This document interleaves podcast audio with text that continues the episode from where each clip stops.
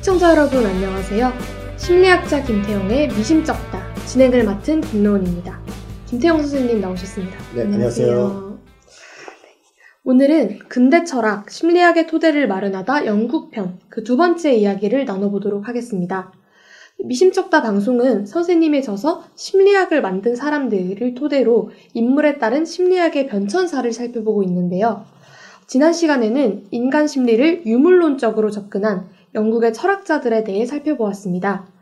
오늘은 인간 심리에 대해 관념론적인 견해를 제기한 인물과 그들의 견해에 대해 알아보겠습니다. 첫 번째 인물로 영국의 주관관념론 철학을 대표하는 학자인 조지 버클리에 대한 내용입니다. 그는 활동하던 시기적 특성에 착안해 시지각을 집중적으로 연구했다고 나오는데요. 이 시지각이란 무엇인가요?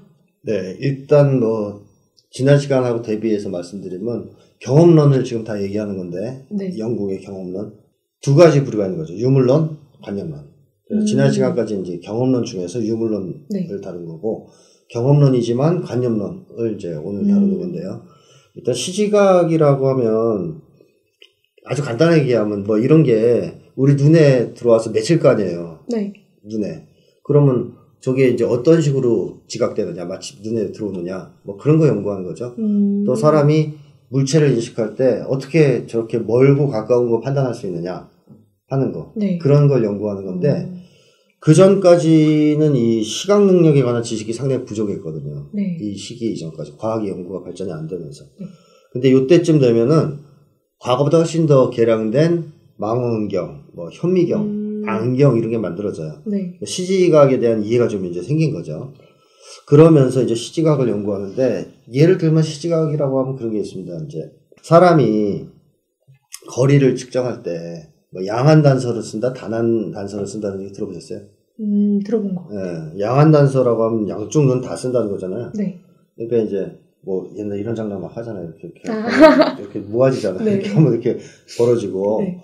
그게 양한단서인데, 양한단서라고 하면 이제 쉽게 얘기하면 멀어지면 이게 벌어지고, 가까워지면 이게 좁혀진단 말이에요. 이렇게, 동공사의 거리가 좁아지느냐, 넓어지냐, 눈에 이제 배열이 변화하는 건데, 네. 이렇게 되면 이 움직임과 관련된 근육이 있을 거 아니에요. 네. 그게 이제 정보를 전달하는 거죠. 그래서, 거리가 측정되는 거예요. 네. 이렇게 좁고 넓히고 하면서. 이게 양한단서고, 단한단서라는 것은, 이제 원근조절 같은 경우인데, 원근조절은 렌즈의 모양을 바꾸는 거죠. 좀, 이렇게. 볼록하게, 오므려고, 이렇게. 네. 이게 이제 또 움직이면, 이게 또 뇌에 이렇게 근육을 통해서 전달될 거 아니에요? 네. 그걸 통해서 이제 거리를 측정하는 거. 이런 것들을 이제 원근조절이라든가 이렇게 수렴, 을 이용해서 거리 측정하는 거, 네. 양한단서를 쓸 때 이제 보통 쓰는 건데 그런 거를 연구하는 것을 시지각 연구다 이렇게 얘기할 수 있겠고, 네. 버클리라는 사람이 이제 이걸 연구하면서 뭘 얘기하냐면 이 볼펜이 이렇게 있으면 이게 우리 눈에 들어오면 망막이 어떻게 맺히냐면요 180도 뒤집어서 맺히거든요. 네. 옛날에 다 배웠을 거예요. 그러니까 이제 이 사람이 이제 그런 거를 알아냈단 말이에요. 네. 이렇게 있으면 우리 눈에는 이렇게 들어온다. 그러면 이제 버클리 입장에서는 근데 왜 사람들은 세상이 뒤집혔다고 생각하지 않을까? 왜 이게 뒤집혀서 맺히는데 왜 제대로 서 있다고 생각할까? 네. 그래서 그 답을 이 사람은 경험이다. 경험 때문에 사람들이 이제 뒤집힌 거를 생각 안 한다라는 네. 얘기인데 결국 이게 뭘 의미한 거냐면 사람은 대상을 직접 보는 게 아니다. 정확하게 보지도 않는다. 그냥 직접 보는 게 아니라 시각 정보와 과거의 자기 경험을 기초로 판단, 대상에 대한 판단을 하는 것뿐이다. 네. 자, 이런 얘기를 하면 결국 뭐냐면 어떤 대상을 사람은 직접 인식할 수 없고 다만 경험을 토대로 지각한 정보를 판단하거나 해석할 뿐이다. 네. 라고 하는 거죠. 자, 그러면 객관세계에 대해서 우리가 제대로 인식할 수 있다. 정확하게 그대로 그런 주장이에요? 아니면 인식 못한다는 주장이에요? 인식을 못한다. 그런 쪽으로 기우는 네. 거죠. 인식할 수 없다. 그래서 이 사람은 이제 뭐라 그러냐면, 객관세계에 대해서 완전히 확신할 수가 없다. 오직 확실한 것은 내가 지각하고 있다는 사실밖에 없다. 이렇게 이제 주장을 했어요. 네. 그래서 이제 이런 거를 이제 이 사람은 이제 관념론이라고도 하고, 오직 지각하는 나만, 유일하게 이제 맞는 거고, 나머지는 다 이제 신뢰할 수 없다, 믿을 수 없다 이렇게 얘기했기 때문에 유심론이라고도 불러요. 네, 유심론. 네. 자, 그래서 이런 주장을 이 사람이 이제 이때 했다라는 얘기입니다. 네. 버클리는 또한 사물이란 관념이다. 그리고 그 관념은 정신 밖에서 존재할 수 없다. 따라서 사물의 존재는 지각된 것이다. 라는 주장을 펼쳤습니다. 그에 따르면 심지어 자신의 부모마저 자신의 자각을 떠나서는 실제할 수가 없다는 뜻인데요. 이에 대한 자세한 설명 좀 부탁드리겠습니다. 네, 이제 이 사람이 이제 어떤 걸 예를 드냐 하면 사물의 성질이 객관적이지 않다. 네. 주관적이다. 나한테 달려있다는 거죠. 네. 객관적이라는 것은 사물 그 자체에 달려있다는 얘기가 되고 간단히 얘기하면 근데 사물의 성질은 객관적인 게 아니라 주관적인 거다. 그래서 어떤 예를 들냐면 뜨거움이나 차가움 같은 것도 이 사물에 달려있는 게 아니고 나한테 달려있다는 거예요. 자, 예를 들면 한쪽 손은 뜨겁단 말이에요. 네. 뜨거운 물에 이렇게 다참 넣으면 이게 뜨거워지죠. 네. 한쪽 손은 또 냉장고에 넣으면 차갑죠. 네.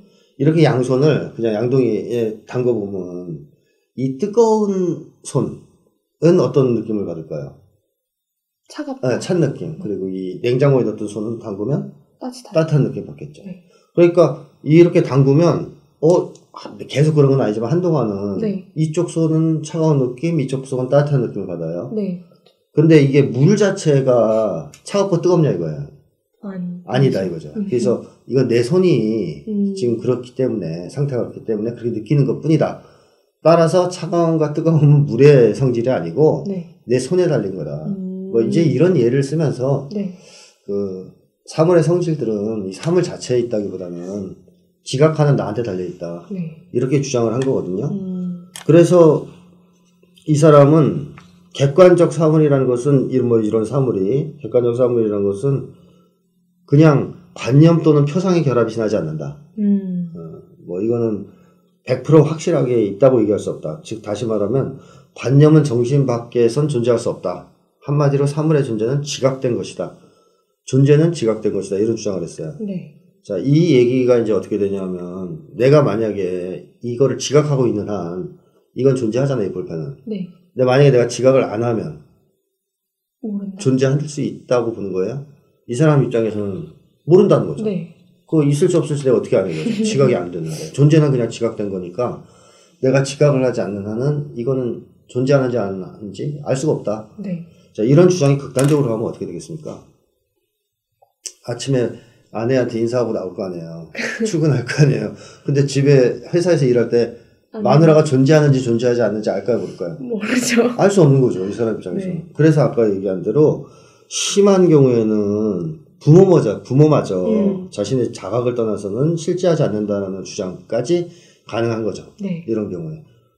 이 세상이 존재하는지 안 하는지도 모르는 거예요. 자기가 지각하고 있는 것만 존재하는 거고 나머지에 대해서는 확실할 수 없는 거죠. 확신할 수 없는 거죠. 네. 근데 흥미로운 것은 이 사람들도 회사 끝나면 집에 간단 말이에요.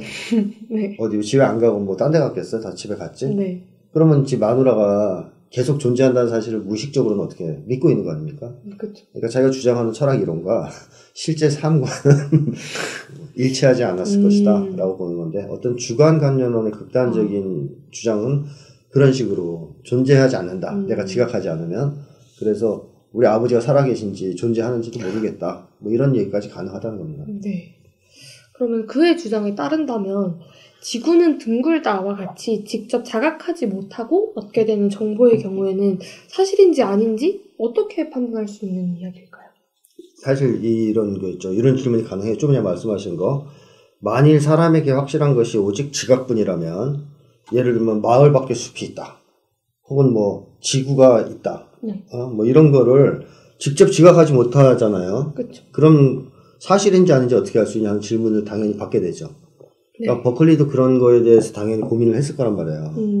내 마누라가 계속 존재하는지 안 하는지 알 수가 없다면 집에 갈 이유가 없단 말이에요. 끝나고. 네. 근데 그럴 때 이제 이 사람이 쓴 게 뭐냐면 영원한 지각자가 있다 이거예요. 영원한 지각자. 그러니까 이제 영어로는 permanent perceiver 이렇게 되는 거죠. 네. 세상의 모든 사물이 영원한 지각자인 신에 의해서 항상 지각되고 있다. 그래서 존재한다는 걸 우리는 알고 알 수 있고 또 존재하는 것이다. 네. 결국 그러면 이 버클리는 출발은 주관관념론을 시작했어요. 네. 내 의식 밖에서 뭐 이제 있는 것들은 있는지 없는지 다 모르겠다. 네. 이런 식으로 했는데 그것 갖고는 도저히 설명할 수 없는 것들이 너무 많다 보니까 결국엔 뭘 도입하냐면 신이라는 존재를 도입시키는 거죠. 네. 그래서 객관관념론으로 이동하는 겁니다. 여기서 주관관념론에서 원래 출발했다가 네. 객관관념론 쪽으로 이제 버클리가 이동을 해요. 네. 그래서 이제 영원한 지각자가 있고 신이고 그것에 의해서 세상의 존재, 영속성 뭐 이런 게 보장되는 것이다 네. 하는 주장을 하게 됩니다. 네. 버클리는 이러한 논리를 구사하면서 무신론적 유물론자들을 공격하게 됩니다. 그가 시대의 추세에 맞지 않게 관념론을 옹호했던 이유는 무엇인가요? 뭐 이제 관념론을 시대 추세에 맞지 않게 옹호했던 이유 중에 하나는 머리가 나빠서이겠죠.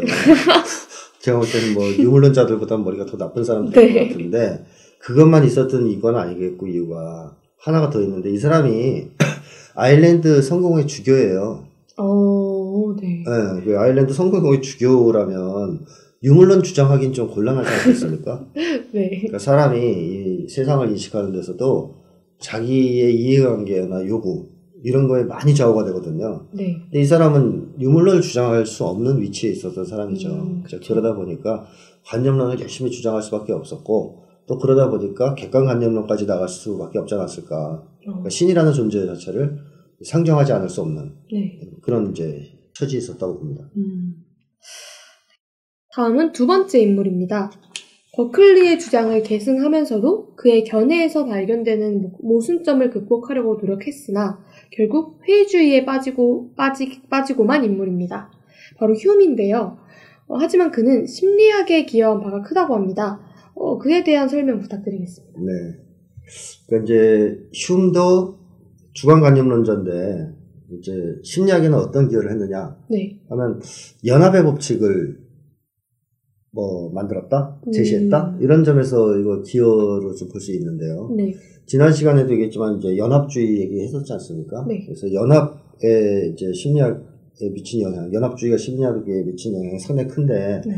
거기서 이제 이 사람이 어떻게 보면 시적격으로 연합의 법칙 자체를 제시했다는 건데요. 네.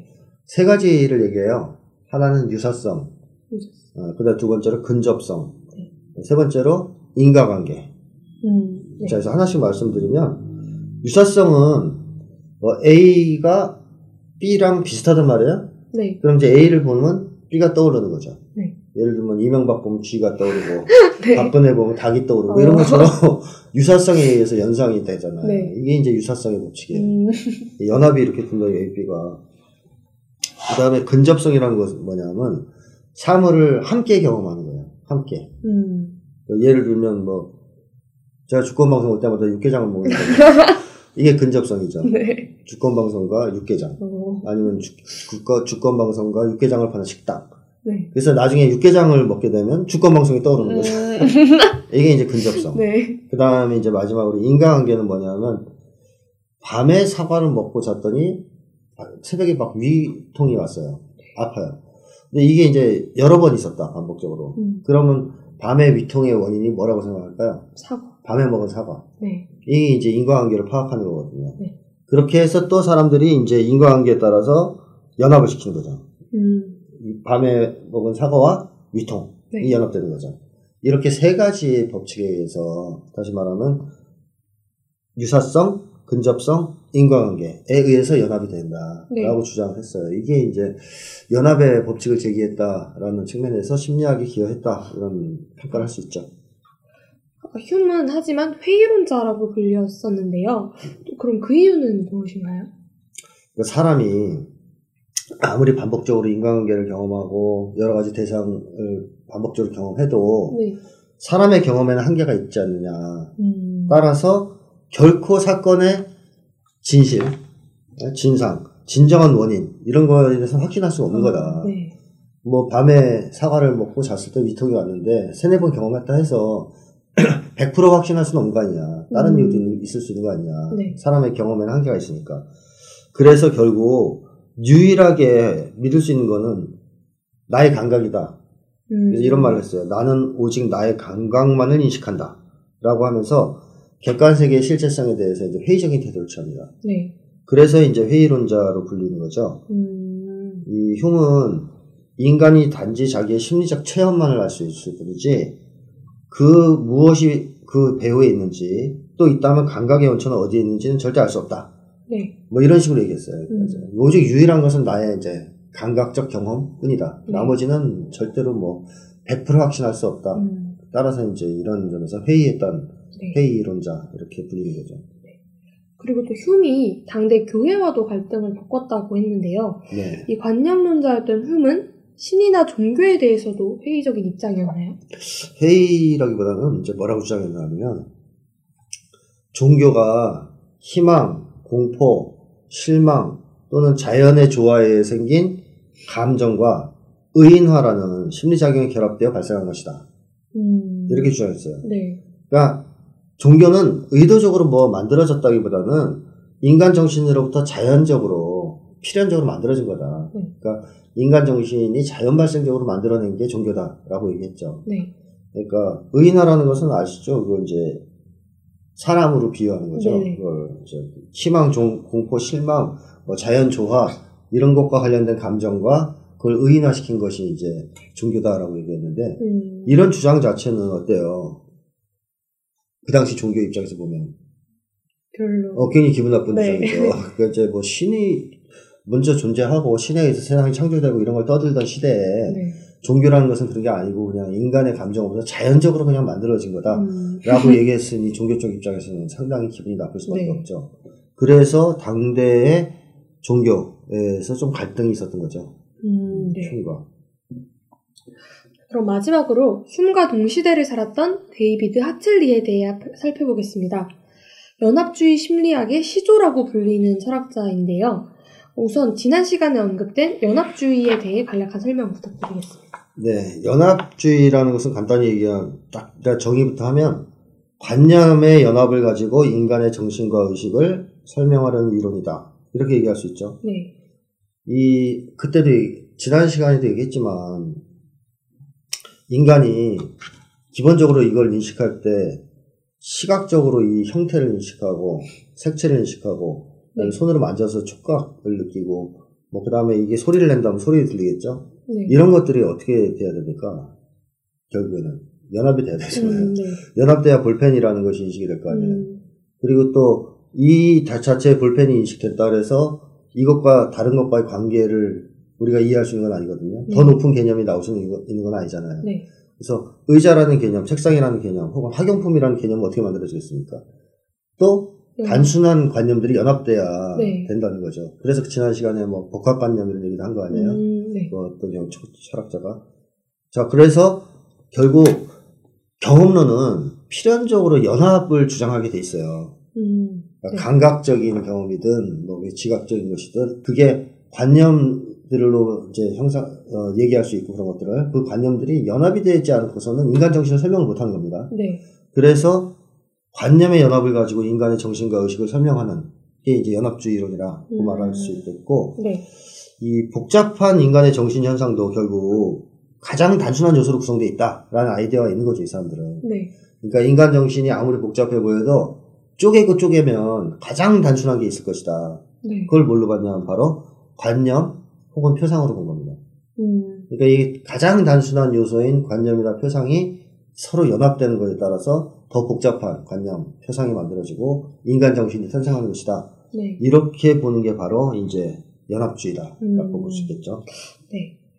하틀리는 물질의 진동에 근거해 정신 현상을 설명했는데요. 이에 대한 자세한 설명도 부탁드리겠습니다. 네, 이 사람이 이제 이런 얘기를 한 거는 뉴턴의 이제 개념을 좀 받아들인 거예요. 네. 그러니까 뉴턴이 이런 얘기를 했었단 말이에요. 모든 물질을 공간 속에서 진동하는 분자들로 개념화할 수 있다 이런 얘기를 했어요. 그래서 이런 걸 이제 받아들인 거죠. 받아들여가지고 신경이 어떤 식으로 감각 정보를 전달할까 인간의 이제 신경이 그랬을 때 진동이라고 본 거죠. 진동. 진동을 통해서 감각 정보를 전달한다라고 이제 이 사람 믿었어요. 우리가 이제 이렇게 빛을 봤단 말이에요. 네. 그럼 이게 이제 물리적 작용 아니에요. 눈에 물리적으로 작용하는 거죠. 네. 그러면 이 물리적 작용이라는 것이 뇌에 있는 신경 이을 운동시킬 거 아닙니까? 네. 그리고 이제 뇌신경, 시신경이 전달돼요. 이게 이제 운동신경, 시신경이 전달되고 그게 운동신경에도 전달되는데 뇌에 들어갔다가 네. 이 과정에서 일단 생겨난 감각 과정은 계속 지속이 된다고 저는 봤어요. 네. 따라서 뇌에서 발생한 운동도 시간이 지나도 계속 있다는 거죠. 어느 정도는. 네. 완전히 사라지지 않고 좀 경감되긴 하지만 계속 지속된다. 그러니까 외부의 자극에 의해서 생긴 진동. 그러니까 단순하게 얘기하면 진동이 완전히 사라지지 않고 어느 정도 지속된다. 네. 그럼 이걸 뭐라고 불렀냐면 이 진동은 아주 강력한 진동은 아니잖아요. 아주 약한 진동 아니에요. 네. 그래서 이 관념에 대응하는 이러한 미미한 진동을 이 사람은 미소진동이라고 그랬어요. 미소진동. 네. 미소가 이제 미소짓는다 이런 게 아니고 스마일 아이죠. 작다 이런 거. 네. 미시미 이런 거랑 비슷한 미소진동이라고 불렀는데 이게 바로 기억의 기초고 이 미소진동이 재생된 것이 바로 연상이다. 이렇게 얘기했죠. 네. 그러니까 한마디로 이 사람은 이제 딱 신경계에 뭐가 자극되면 진동 발생이 하고 이 진동 발생이 우리의 이제 기억이나 연상을 만들어낸다라고 네. 본 겁니다. 그러면은 그의 주장은 신경계에 기초한 입장이기 때문에 생리학적 연합주의 또는 신경흥분설로 불리기도 했다는데요. 이것이 비과학적인 견해로 오르게 된 이유는 무엇인가요? 자, 연합주의가 이제 뭐 당연히 긍정점도 있지만 한계점이 명확한데 네. 그 첫 번째는 뭐냐면 연합의 원리를 뭐에서 이 사람들이 얘기하냐면 사물과 현상의 내적이며 필연적인 연관에 의해서가 아니라 반복적인 경험이나 관습에 의해 주어지는 순수 주관적인 것이라고 주장했어요. 네. 이게 첫 번째 문제입니다. 자, 이게 무슨 얘기냐면요. 사물 현상들 사이에 연관은 이 사물들 자체의 내적인 어떤 필연성에 의해서 연관이 된다라고 보거든요. 네. 올바른 이해는. 예를 들면 지구하고 달하고 이렇게 붙어서 돌잖아요. 달의 지구주위는. 네. 근데 이게 왜 이렇게 연관되어 있어요? 나는 뭐, 나도 과학 잘 모르거든요. 근데 우리의 이제 이 저급한 과학 수준으로 설명하더라도 네. 이 지구가 당기는 힘이 있고 밀어내는 힘이 있잖아요. 네. 그게 이제 두께가 딱 결합돼서 이게 뭉친가서 도는 거 아니에요. 네. 안 떨어지고. 네. 만약에 이게 안 되면 달이 날아가든가 뭐 지구에서 부딪히든가 할 거 아닙니까? 네. 근데 계속 이렇게 연관이 되는 거 아니에요, 두 가지가. 네. 그럼 이 두 가지 연관은 뭐 때문에 된 거냐면 지구와 달의 내적이고 필연적인 연관, 내적인 어떤 속성이 가지고 있는 연관. 얘가 당기는 힘과 미는 힘이 서로 딱 결합된 거 아니에요. 네. 그래서 도는 거죠. 네. 그러면 이걸 이제 철학적으로 뭐라고 표현하냐면 사물 현상들의 내적이며 필연적인 연관을 보는 거예요. 네. 이 지구라는 존재가 가지고 있는 외적인 게 아니라 지구라는 존재 그 자체, 달이라는 존재 그 자체의 내부에 있는 어떤 속성에 의해서 이게 맺어진 연관이라는 거죠. 네. 내적이고 따라서 이거는 끊을 수가 없다. 필연적이다. 그래서 내적이고 필연적인 연관 이렇게 보는 건데 네. 이 사람들 연합주의자들은 뭐냐면 달과 지구가 이렇게 연관된 거는 우리가 계속 그렇게 지각했기 때문에 둘이 연관된 거다. 네. 그래서 우리의 경험에 의해서 만들어진 거지 이 연합이라는 게 내적이고 필연적인 연관이 있다라고 생각을 안 하는 거죠. 네.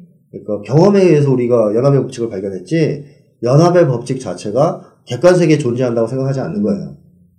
이것 자체가 이제 어떻게 보면 진실 왜곡이죠. 네. 객관세계에 있는 많은 것들은 서로 연관된단 말이죠. 내적이고 필연적인 연관 상태에서 서로 연관이 되고 있거든요. 네. 이거를 우리가 법칙화한 게 연합의 법칙이어야 되는데 이 사람들은 이 객관세계에 존재하는 내적인 연관, 필연적인 연관 이런 건 관심이 없고 네. 이 연합의 법칙은 오로지 인간이 인식하는 데서 경험에 의해서 얻어진 하나의 주관적 법칙이다.